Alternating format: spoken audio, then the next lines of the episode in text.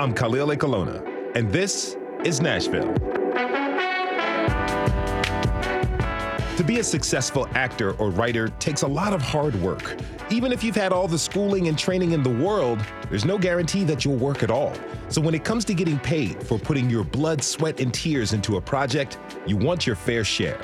Both actors and writers of some of our favorite TV shows and movies feel they're getting the short end of the profits so they went on strike.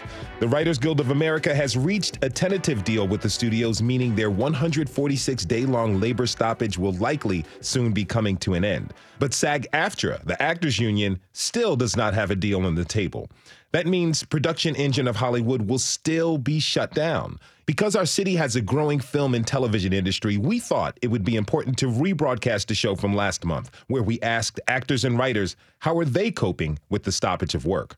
We'll talk with local industry folks later this hour. Producer Elizabeth Burton sat down with Carla Christina Contreras, who is the new president of Nashville SAG AFTRA Local, and asked her about why the actors are striking and what they want from the studios. Let's listen to that conversation. So I went to Los Angeles. I didn't even know I was going to get to go to Los Angeles. In fact, I didn't even know I was going to have a voice in this. You know, I get this email that says, You've been approved to go to Los Angeles. And I'm like, What? Okay. And it was really very fascinating to try and get information about this situation because nobody really could tell me anything. And then I had one of the main chair people say to me, he said, I'm just booking a one way ticket. And I went, oh, okay. All right, then I'll book a one way ticket. And that's what I did. And so, walking into the room the very first day, picking my place to sit in our caucus room, who knew I put myself all the way at the back of the room? But it turned out to be like the best place to sit because I could literally see everybody in the room on our side. Then we would cross the atrium or the big, you know, it's a big open space inside the AMPTP building, and we'd cross over into a conference room that had the longest table you've ever seen in your life. I felt like I was walking into an episode of Succession so there I was, sitting right across from Warner Brothers, Disney, Universal, HBO, ABC, NBC, CBS, Amazon, Netflix, Sony, you name it. I was looking at them. And um, what do you? What? How would you describe? And I'll ask you this too. How would you describe SAG-AFTRA's general position right now? Our general position is we're standing our ground. And there are particular items that we will not, we won't budge on. What are those items? Okay, so first and foremost, there are four items that we're, we're not going to back down on. I mean, I don't see how we could. I really don't. And the first one is minimums. So basically, it's time for us to earn more just from the get go, from the moment that we walk on set. And when I say our minimums, I'm talking about the baseline that actors earn on television and film. It's called scale. So it's time for our scale to go up, and we're asking for 11%, an 11% increase, and then 4% the second year and 4% the third year, because each uh, contract goes for three years. So that is our first and foremost. And here's the thing they came back to us and offered 5%, which is basically 5% less than what we got out of the contracts three years ago in real dollars of today. I mean, I'm not going to say yes to less money. I mean, not that I'm the decider, but we're the decider. Uh, then we have revenue sharing for streaming. It's our residuals in the olden days when everything was just the network, we had a residual structure that was born in 1960, which I don't know if you know, but this strike is actually the first time that the WGA and SAG AFTRA, which we were SAG then, have struck together since 1960. That was 63 years ago. And that's when we got residuals. So here we are, fast forward 63 years. And now the model has changed. And it is time for the pay structure to change. And we are not going to back down on that. So we have presented our point of view of what we think it should be. And basically, we're asking for 2% of the earnings, like the big numbers. So right now we have an interim agreement, and in that agreement, 2% is written in. So we have independent filmmakers who are going, yeah, no problem. We'll pay that. They don't think we're asking for too much. They don't think that we're out of line. They don't think we're out of our minds. Then we have what is called self tape abuse. So prior to the pandemic, actors would go in and they would going to meet the casting director. They would do their audition, it would get put on tape. Or, like in the regions, you would go into your agent's office. And then my particular agent had a room that we would go in, and one of the agents would read whatever character I was reading with in that audition. And then I'd leave. So I just had to arrive to my agent's office, go in, do my audition, and I'd leave and then I'd wait to hear whether I got a call back or whether I got the job. During the pandemic, everything, of course, changed. First of all, the industry shut down. Then, when it started to open back up with COVID protocols, then we had to start self taping. And so they were asking us for maybe two scenes or three scenes. I had one one of the people that I read with, he's up in Kentucky, I live in Tennessee. He called me up one day and he's like, I have this audition and they gave me 19 pages. That's abusive for an actor to have to not only prepare they have to we have to direct ourselves now. We have to tape ourselves now. We have to edit it. We have to upload it. So an audition i would like prepare the character at home and then i'd go to my my agent's office and then i'd leave and it's done right and they'd upload it and they'd do, you know, the casting director, we are basically doing a good portion of the casting director's work now. Plus, we're having to direct ourselves. There's nobody to tell us, try it this way, try it this way. Maybe you should do this. So, we're asking now for its five and four eighths pages. The reason why it's five and four eighths is because that's the way scripts are broken down in eighths. So it's five and a half pages, basically. That's the max they can give us. And they can break it down into different scenes, but that's it for the initial.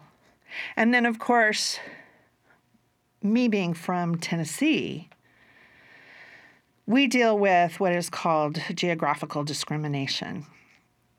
So a role will go out to the Los Angeles or New York actors as a guest star maybe they don't find who they're looking for, or maybe they just put it out in the breakdown for the regions and they don't call it a guest star, they call it a co star.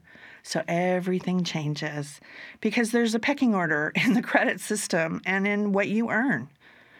So it's going to affect. So, why do the regions, why should the regional actors who are from Los Angeles, from New York, from all over the country, who've been trained just as much, why should we all of a sudden be earning less money? It didn't make sense to me, and it you know didn't make sense to anybody else either. Then our fourth sticking point was artificial intelligence.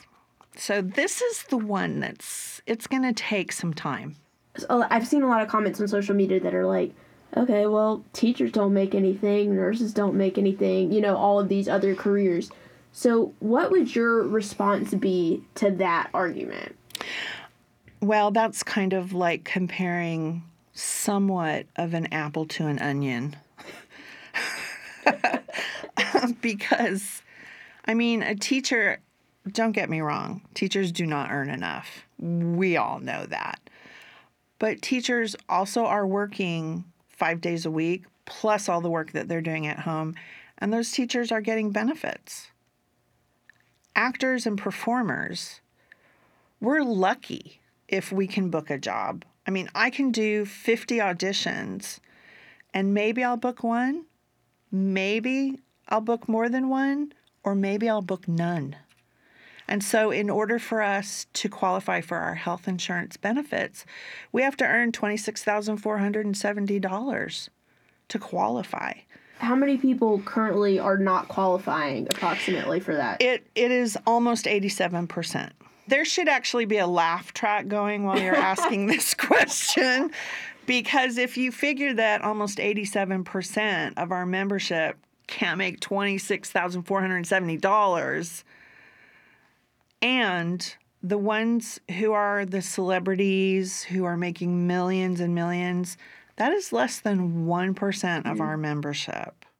Now, before the break, we'll hear a message from local actor Clint Sosna, who has experienced in being both a union and non union performer. I'm a resident of Nashville, Tennessee. I am currently a non union performer. Uh, most recently worked on um, a won the duo music video. I was a bartender at the Springwater Supper Club. I joined SAG uh, in the late 90s. I booked a uh, European Pantene commercial. Um, to me, SAG AFTRA membership is a double edged sword. You, um, you know, it's really exciting when you first get your card and you know you feel part of something and and you know all these celebrities are also part of it more often than not. People actors get corralled into to be doing background work um, you know and it can it can be lucrative. I i worked as a background uh, principal background actor on darren aronofsky's noah um, and i made like 20 $20000 in a couple months um, but that is that's an exception, not the norm. To get principal roles, you need to have a reel. And when you are in the union, you can only do union projects. And then you don't have a reel, you can't get the roles, uh, you know, you can't get the auditions, and then you're you're you're back doing background. And background, you you oftentimes are you know barely noticed noticeable uh, so you, you know you, you, they're not usable for reels you know in the final analysis i you know i think it's better to be part of uh, sag aftra productions um, and without the protection from the union actors can be quite vulnerable. Um, i've been looking into rejoining. It's going to be costly for me. Uh, rejoining is going to be about three three grand a little bit more um, to to reestablish myself but um, you know, if I want to keep working um, as an actor, as a voice performer, uh, I think my best my best route is to is to be a part of the union. Thanks so much for that, Clint. That's a tough spot to be in. His comments kind of remind me of the George and Ira Gershwin song. Nice work if you can get it. And if you get it, won't you tell me how? When we come back, we'll learn what's behind the writers and actors strikes and ask, are there any plot twists coming? What are your thoughts on the Hollywood strike? Tweet us at This Is Nashville. We'll be right back.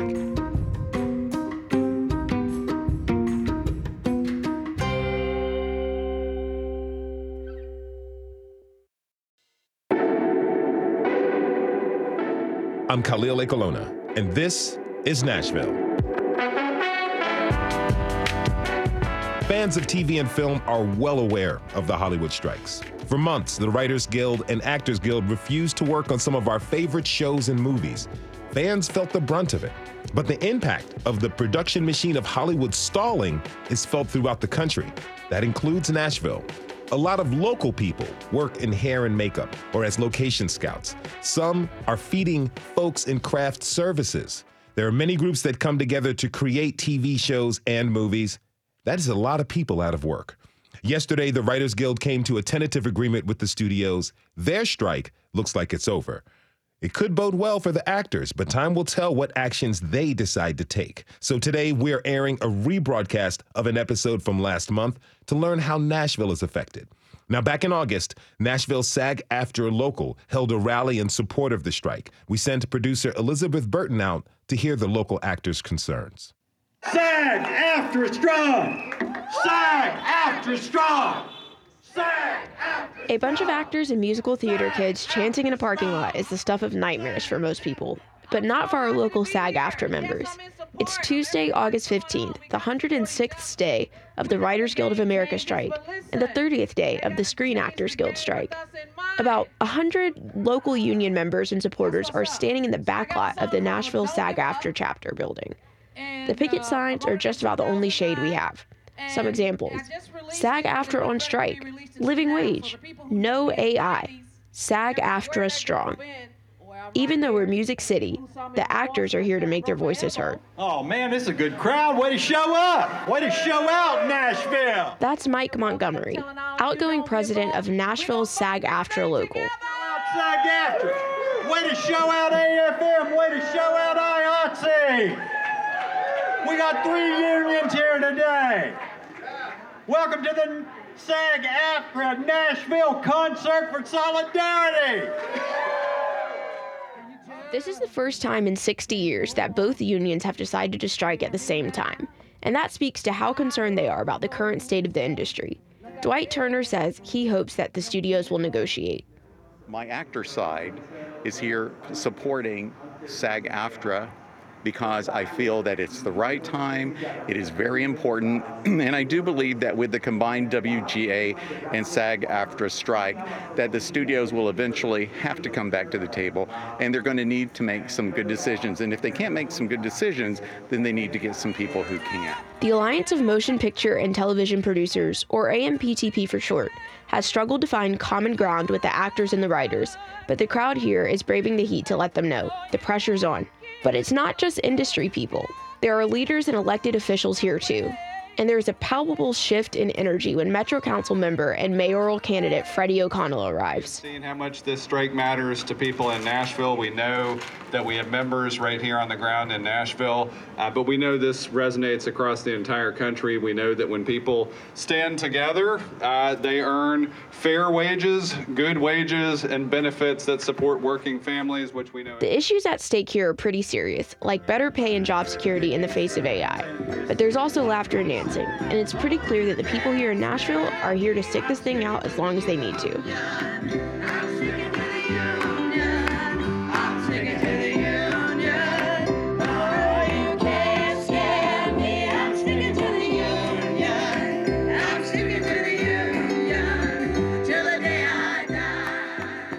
Now, to help us get a better sense of why workers are striking and what they want, I'd like to introduce my next guests. Rod Blackhurst is a member of the Writers Guild of America and an the owner of Witchcraft Production Company, and Mike Montgomery is the outgoing president of the Nashville chapter of the Screen Actors Guild, American Federation of Television and Radio Artists, better known as SAG-AFTRA. Rod, Mike, thank you both for being here. Welcome to This Is Nashville. Uh, thank you so much for having us. You said it best. Really great to have you both here. So we know that there's millions of fans of television and film, and they really don't quite understand why the writers and actors are on strike. I'd like to begin with both of you kind of briefly explaining the positions of your respective crafts. Mike, you first. Okay. Uh, well, what has happened to us is the pandemic started a cascade we, we all knew streaming was out there, okay? We streamed stuff, but it exploded during the pandemic when people were locked away in their houses and they started looking for for anything they could watch to entertain themselves on television. Well, uh, then the business model began to change, and and uh, people said, okay, well, here's what we're going to do. The motion pi- picture producers said, we're just going to take our content, and what we'll do with it then is we're not showing it. At, we'll show it for two weeks in the movie theater because nobody's going to the movies, and we'll send it straight to streaming. And they were doing the same thing with their television shows. Well, we won't run it on on regular tele rerun it on regular television again. We'll just send it straight to streaming.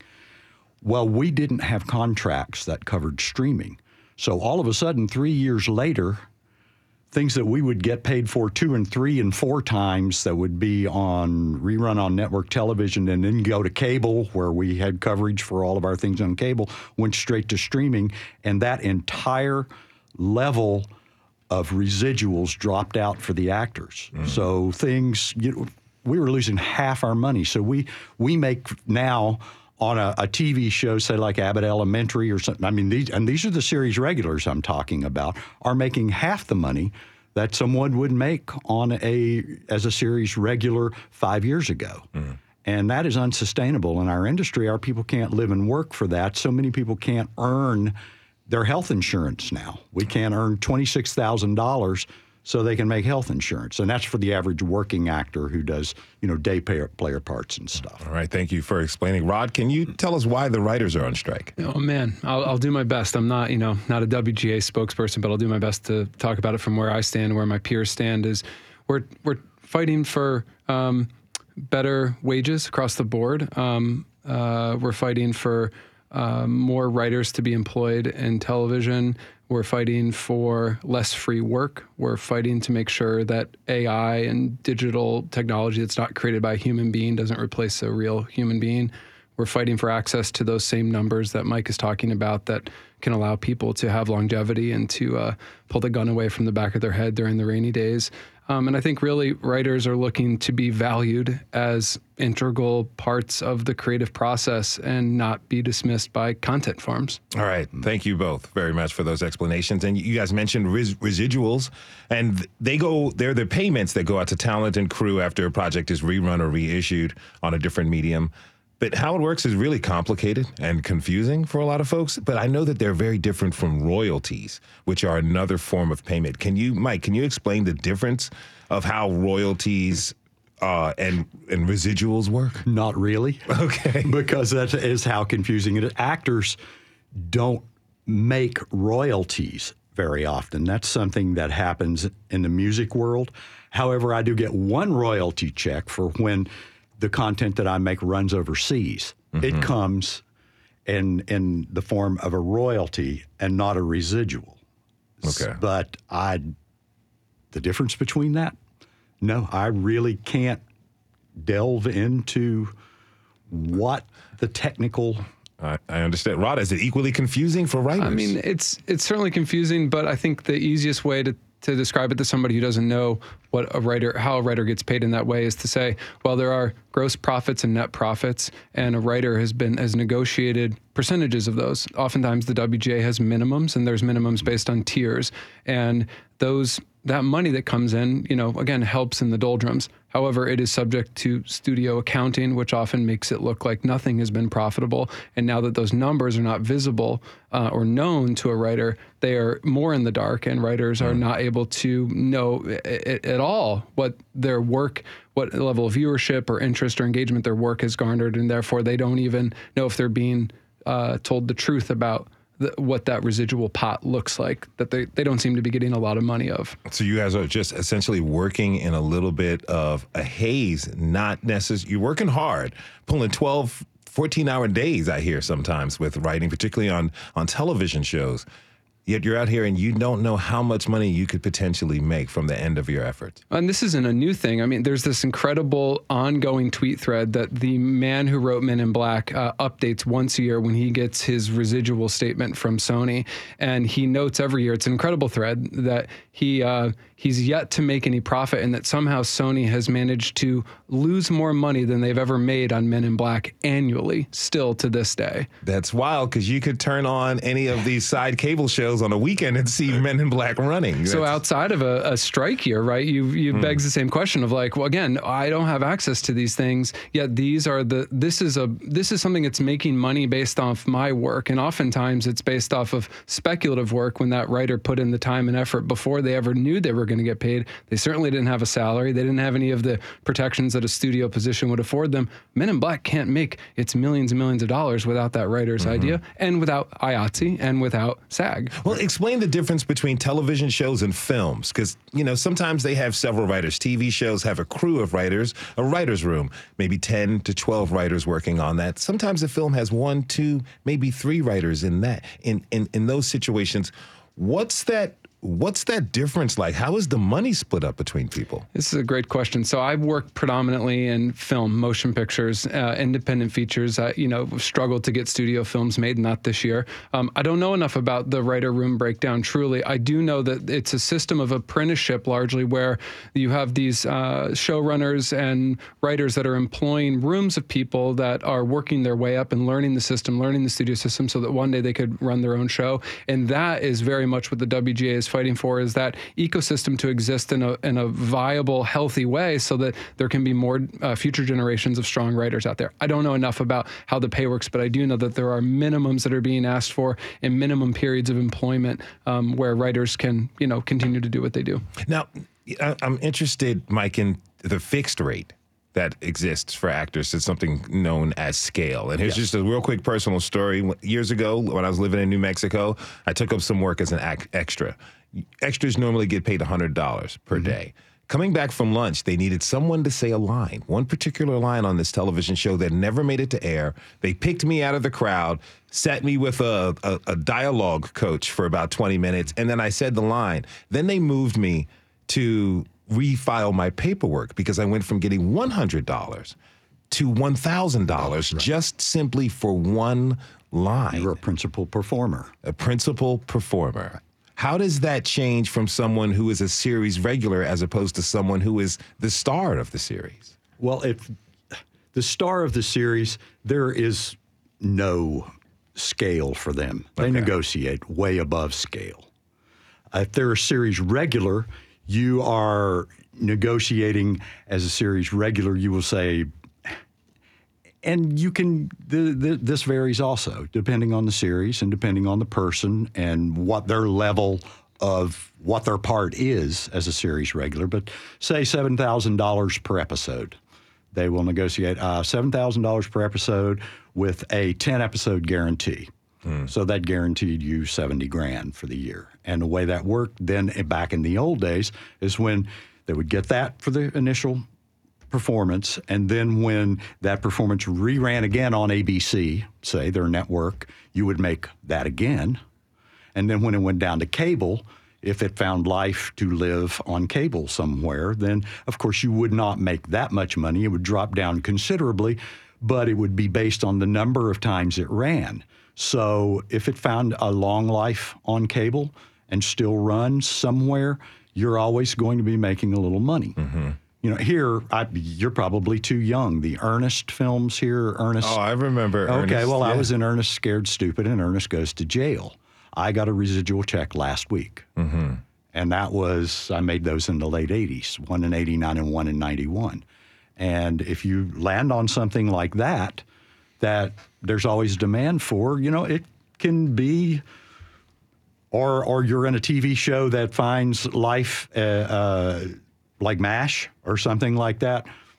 You know, you're on the gravy train. Yeah. It, it really works for that's how you make your living. In the past, I knew a gentleman who was a series regular on the hit TV show ER. Right. And it, and that Exactly. show ended a long time before I met him in 2008. Right. And he was telling me he doesn't mind working because at the end of the month, he gets a really hefty Right. I have a, I have a residual friend check. that was a regular on ER as well. and he couldn't make it. you know, to piggyback on what Rob was saying, uh, and he was saying he didn't know the numbers. I read the other day that for streaming, from streaming, what the WGA is asking for is one half of 1% that the studios make on streaming. Hmm. That's what they want, one half of 1%. SAG AFTRA is asking for 2%. So these aren't big asks. These are not big asks. Certainly not relative to like And- what the bottom line looks like. And right and right, what the bottom line looks like. And when we laid those numbers out, they they called us unreasonable, got up and walked away. All right. now, it's not just actors and writers who are affected by this strike. Crew members vastly outnumber the talent on any given production set. And with the stoppage of production, many of them are left without work. Darryl Wilson is the president of Chapter 46 of the International Alliance of Theatrical Stage Employees, or IATSE. Darryl, thanks for being with us. Thanks for the invitation. Really appreciate it. So, how is the strike impacting members of IATSE? Well, you're faced with simply a work stoppage. Um, last summer, there were eight shows. Last summer at this time, there were eight shows here in Tennessee. Two, uh, one in Knoxville, one in Memphis, and then the re- the remainder were here in Nashville. And um, we really saw, folks of us in the industry, uh, we really saw that this was going to be the moment that we were going to start climbing, you know, to have again in maybe a year the same amount to set a standard, maybe a couple more, and really start rolling. So you were hoping that there was going to be some sort of l- standard again of work that you could count on. And now we walked into this year, January, finished a um, network television show that was in Memphis. So that was great for some of us who were able to carry that over into the new year. A few weeks after that, maybe a month or so, uh, an Amazon film that's going to be starring Nicole Kidman started up here in Nashville. So you know, like we had hopes, you know, again that we're just gonna, you know, we're gonna make it through the dead of winter into spring and summer, have more work, and then the writer's strike happened, mm. and then now the actors have walked out as well. How much do, are you concerned? Because, you know, as you said, Nashville is attempting to really bolster itself and establish a standard. But we have Atlanta four hours south of us, which is a hub for entertainment. A lot of studios are there. Are you concerned that this work stoppage is going to take interest away from Nashville and future production opportunities? Um, I'm hopeful that that will not be the case simply because the of the eight shows that occurred here last year, um, the production the, the the production companies were all predominantly tied to the largest companies that we're talking about dealing with the AMPTP. You had Amazon, you had Comcast with NBC Universal, you had Paramount Plus. Um, I'm going to miss a couple, but I, I, I think that they know Apple Plus has been here. Um, they've they have programming that is, that has been done here, so I think they know what they have. It's just getting it to a level hmm. of reliability. All right. Now, all of you are members of unions. From what I understand, correct me if I'm wrong, there are non union productions that are still happening, right, gentlemen? Oh, yeah, yes. absolutely. Absolutely. Yeah, and I actually have a question about that, the IATSE part of this. I was thinking, like we were talking earlier before we came in here, um, SAG-AFTRA has been granting these interim agreements to ind- independent productions and producers, right, that can agree to these terms, which is proving that one, it is possible to agree to these terms, and if a smaller entity with not a lot of money can agree to this, why can't you know these massive corporations agree to this? I'm curious, actually, Darryl, I was thinking about this. Like, can IATSE members, they can still work on all of those independent productions, right? That are, you know, not with a struck company? Um, that is chiefly how we are trying to string it together. But then there's a whole other aspect of what folks here on this side of the table would necessarily call day work, commercials, music videos, Because that's whatever. not struck. Those that that is None of that, struck. right? None of that is. What we're talking about is major production, Gotcha. television and motion pictures. Um, there are still certain avenues uh, for work, but it is relying more and more on non-union work. What are the differences in working conditions for a non union job versus a union job, Darryl? Um, the the primary difference is the fact that there's a written contract, and that the uh, im, and and that the workers have a say in how the day can be structured, how long the day can be, uh, breaks, the fact that people are getting paid a scale rather than whatever someone wants to offer. So mean, it's it's it's really it's having the contract. We have a clip of Fran Drescher, SAG AFTRA's current president, speaking to the press in July.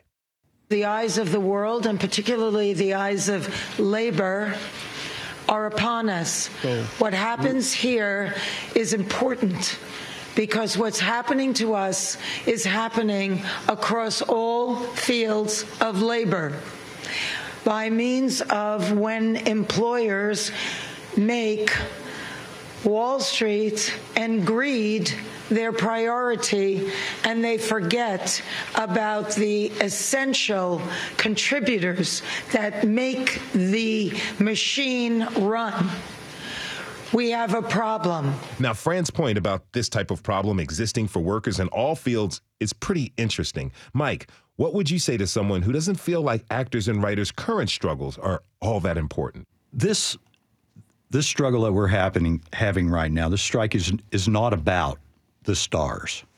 The stars all make their own deals. They work above scale.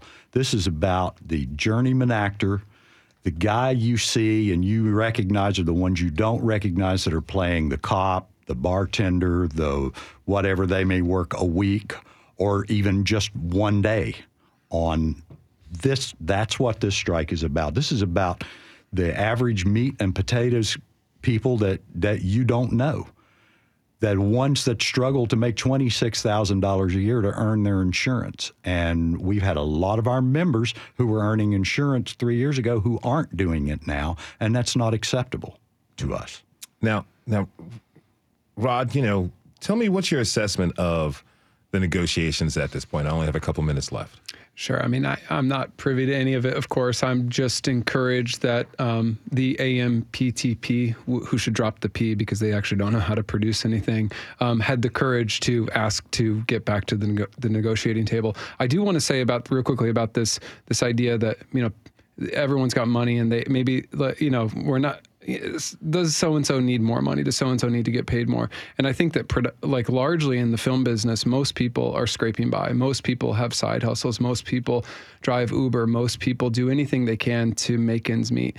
And the, the, you've got these people right who have committed their entire life to creating the thing that brings you a lot of joy. At least a writer does. You know you've got a small membership that creates all of the television and film that you watch it's about 11,000 members i think who voted to strike like these these people do want to make a living. At the same time, there's people outside of the industry who go, well, you know, you shouldn't be so lucky as to have a guaranteed job all the time. Look at any other industry. There's a chance they could get laid off and they can't cut, they they can't make ends meet either. So I, I do understand it, um, it, but it is relative to the people that have like gone all in on this they are being marginalized and they're being taken advantage of. And why not ask for fair protections and uh, you know uh, safety for them in the same way you would want that for anybody else who exists out there who is a laborer who is creating something of value and making a contribution to the world and to someone's life. I mean, simply because it's entertainment doesn't mean it's not important. Imagine a world without movies, television. I mean, it, it's not the ultimate thing, but it is it is a, a, big part of our culture. It makes a major contribution, and you know, people don't want to be taken advantage of. Just like a hotel worker shouldn't be taken advantage of. Just like someone who works, uh, you know, below the line on a production shouldn't be taken advantage of. Rod Blackhurst is a writer and the owner of Witchcraft Production Company, and Darryl Wilson is the president of IATSE Local 492.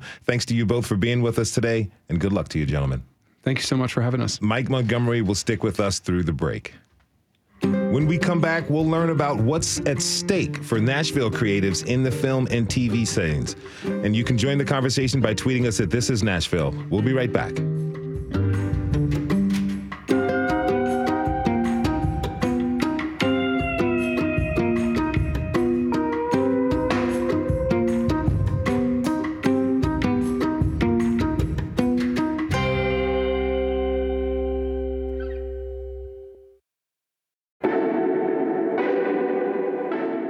Khalil Ekulona, and this is Nashville. The writer's strike is over, but the actor's strike remains. Your favorite TV shows and movies are one step closer to returning. Now, although their role is important, you'll need a lot more people working along with writers to make a TV show or film. That's why we're bringing you this rebroadcast of an episode from last month where we talked with people most affected the folks who bring us entertainment. Now, before the break, we heard about why the writers and actors are on strike. We also learned about how the strikes are affecting the crew who work on film and television projects. Now, let's explore what's at stake for local creatives and how the strike could impact the TV and film industry in Nashville. For that, I'd like to introduce my next guest. Julie Lighty is a local production coordinator and production supervisor. Julie, thanks for being here and welcome to This is Nashville. Thank you so much for having me. Okay, so folks who don't know, for, for folks who don't know, can you briefly explain what a production coordinator and production supervisor does? Essentially, we're managerial and we coordinate equipment, crew hires, make sure everyone knows exactly what they're doing on an any given day and basis. Um, and essentially, we put out all theoretical and sometimes actual fires uh-huh. that so, occur. So essentially, when you're not on the set doing work, but you're in the production office, right? As a coordinator, you're in the production office. As a supervisor, you're in both. You're in both. We have to be on set talking to, to, to department heads, asking them, you know, what's going on in the day, what struggles are you having, how can I help, how can I make things better. Can't do that from an office, mm-hmm. but we do also go back to the office because then we have to coordinate with vendors, with the coordinating team, office PAs, that kind of thing. A lot of long hours. Yes, we're talking 16, 18 hours a lot of days. And for productions can go two, three months sometimes even longer, six months for mm. television. Wow, that's a lot of hard work. You know, I have a little bit of personal experience working on te- television film projects, from being in front of the camera, on the crew, to being in the production office. And you know, there was a mantra: always have your next job lined up before the production is over. What before the strike? What was your frequency of work in Nashville? In Nashville, it was hit or miss. Um, like kind of Darryl said before, we had a lot of productions happening last year, so that was a giant influx.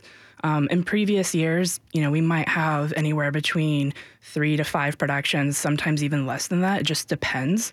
Um, in the '90s, we were we were hopping a lot more as a state, and Bob Raines has done a lot of great work with the state of Tennessee to bring more productions in.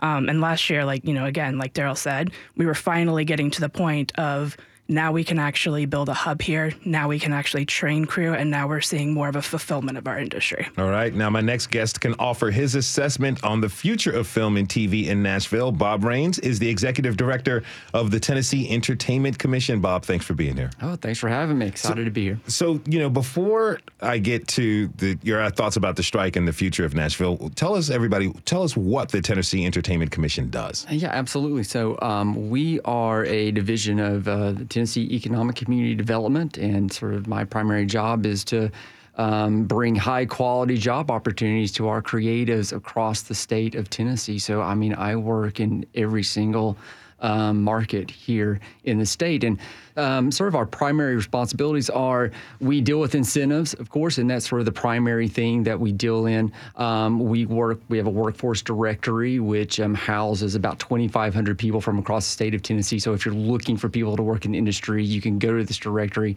Uh, we also have a marketing um, campaign where, where, we try to sort of market our state as a viable marketplace to bring all sorts of productions. You know, you know, to I mean, it could be from commercials, music videos, motion picture, television. You know, everything. You know, how many people work in the film and television industry are, are based around Nashville? So around Nashville, Nashville is actually the hub of, of the state. Um, so about 95% of our industry as far as people working in it and our production services are, are here in the state. Um, I would say maybe you know the numbers I've seen we could see around you know 2,000, maybe a little over 2,000 mm-hmm. um, here What's in the, the, in the middle in the Middle Tennessee. I'm curious. I'm curious about the economic impact of television films and projects here. Like, how much does it add to the state's economy? So uh, luckily for you, I have all these numbers here in front of me, and I can awesome. tell you exactly uh, what that is. So, fantastic. Um, you know, typically we're going to put out 424 million dollars in what we call just sort of gross domestic domestic product here. So that's going to be you know people's wages, you know what business services they're going out. So that's 424 million dollars. About 268 million of that are, are earnings that go to our Tennesseans um, in the industry just for the motion picture video production. Um, and so, yeah, I mean, it's um, you know, it's it's pretty significant. You know, Mike Montgomery with SAG-AFTRA is still with us. Mike, thanks for again for for being here. Are you are you worried that creative folks out here because of these strikes are going to go ahead and move on to different careers? No, not really, because you don't do this. You become an actor because you have to become an actor. Mm. It's just something that drives you and that's why you write. That's why writers write. That's why actors act. And they they may move on to something temporarily and get a better side hustle, but you know when this starts back up again, they're going to they're going to file back in. Now you know the cost of living in Tennessee and Nashville really going up. We've seen musicians move away because Absolutely. of cost. Do you think actors are going to do the same? Go to other maybe different parts of the state or even leave the state? Uh, no, I, I think they will live surrounding within driving distance because this is where the hub is, and this is where the movies will work from. Mm.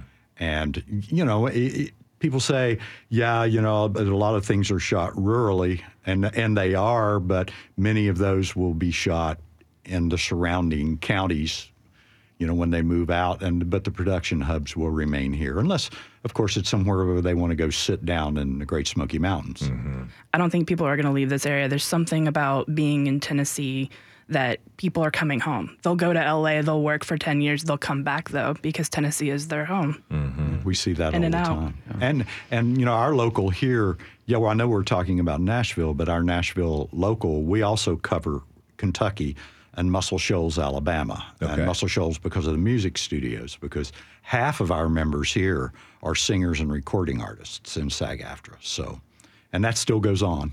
So we got half the people who are the old school triple threat. You can sing, dance, and act. Well, you know the way the way things have gone in the last ten years, it looks like uh, every singer wants to act and every actor wants to sing. Hey, I- I'm down for it as long as it's good entertainment. Now, now, Bob, tell us how are adjacent industries being impacted by the strike?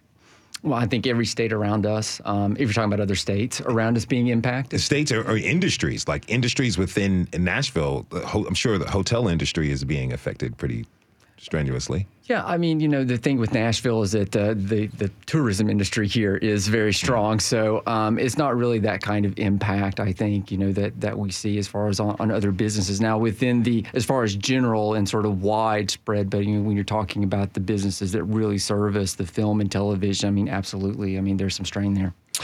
So, what are we looking at for the future of television and film here? Is the potential that we showed before the strikes is that gone forever?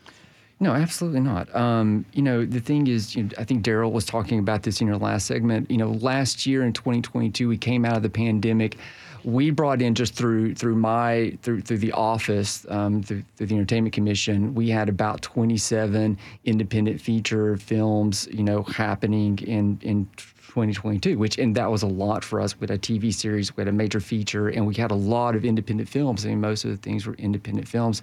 I think our economic output last year was around 325 million dollars, and that's a lot, you know, for you know, for, for our marketplace here. And going into this year, when I was looking at setting up what my recruitment pipeline looked like, because I see I see product, you know, probably six months before it comes into the state. And so as I'm lining up the pipeline, I probably saw about the same coming into this year.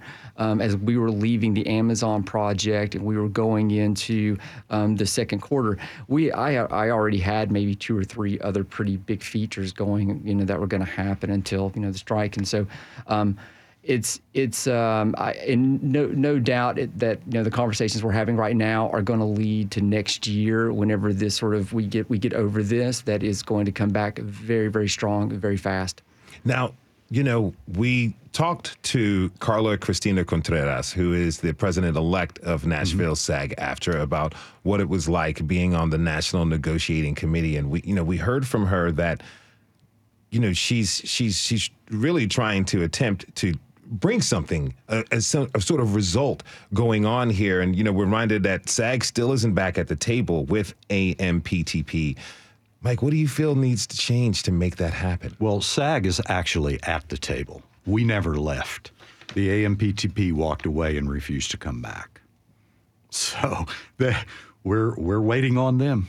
Waiting on them. We are. That's that's what we're doing right now. And anytime they want to talk, we're willing to talk. The same thing with the writers. When they went back in, you know, the writers are currently talking because the AMPTP came back to the table. Mm-hmm. The writers were always there, always waiting, always willing to talk. Then you said something. Last question for you. You know, you said something about actors do it because they have to act. There's this calling. Writers are have a calling. I talked to my sister, well-known actress. She's she's been doing this since she was nine years old. Mm-hmm. So for over forty years, and she's really bummed out about this happening again. She says it was a, it's a lack of respect shown from the studios to these people who work so hard and have dedicated themselves to this craft. What do you want our listeners to know about the dedication that you and your peers put into this work and how this situation is unfolding? Well, to us, we are trying to bring something to people who want to watch it that can mean something to them in their lives. You know, you watch it because it makes you laugh. If you need a release, you watch it because if you like Law and Order, because you like a mystery and you like to watch this unfold.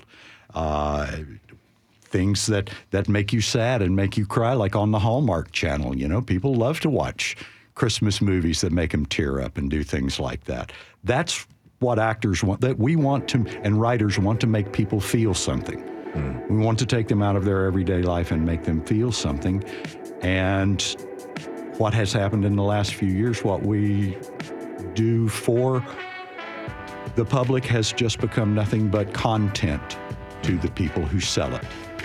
They don't care whether it makes anyone feel anything. They only care about how much money they can make off of it and off of us.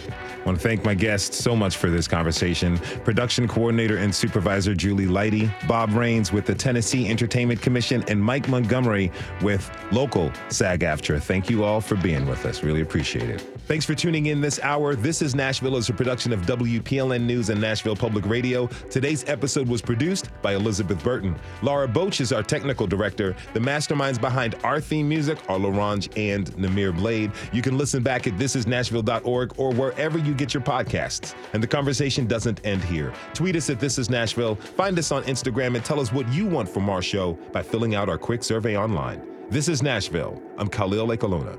We'll see you tomorrow, everybody, and be good to each other.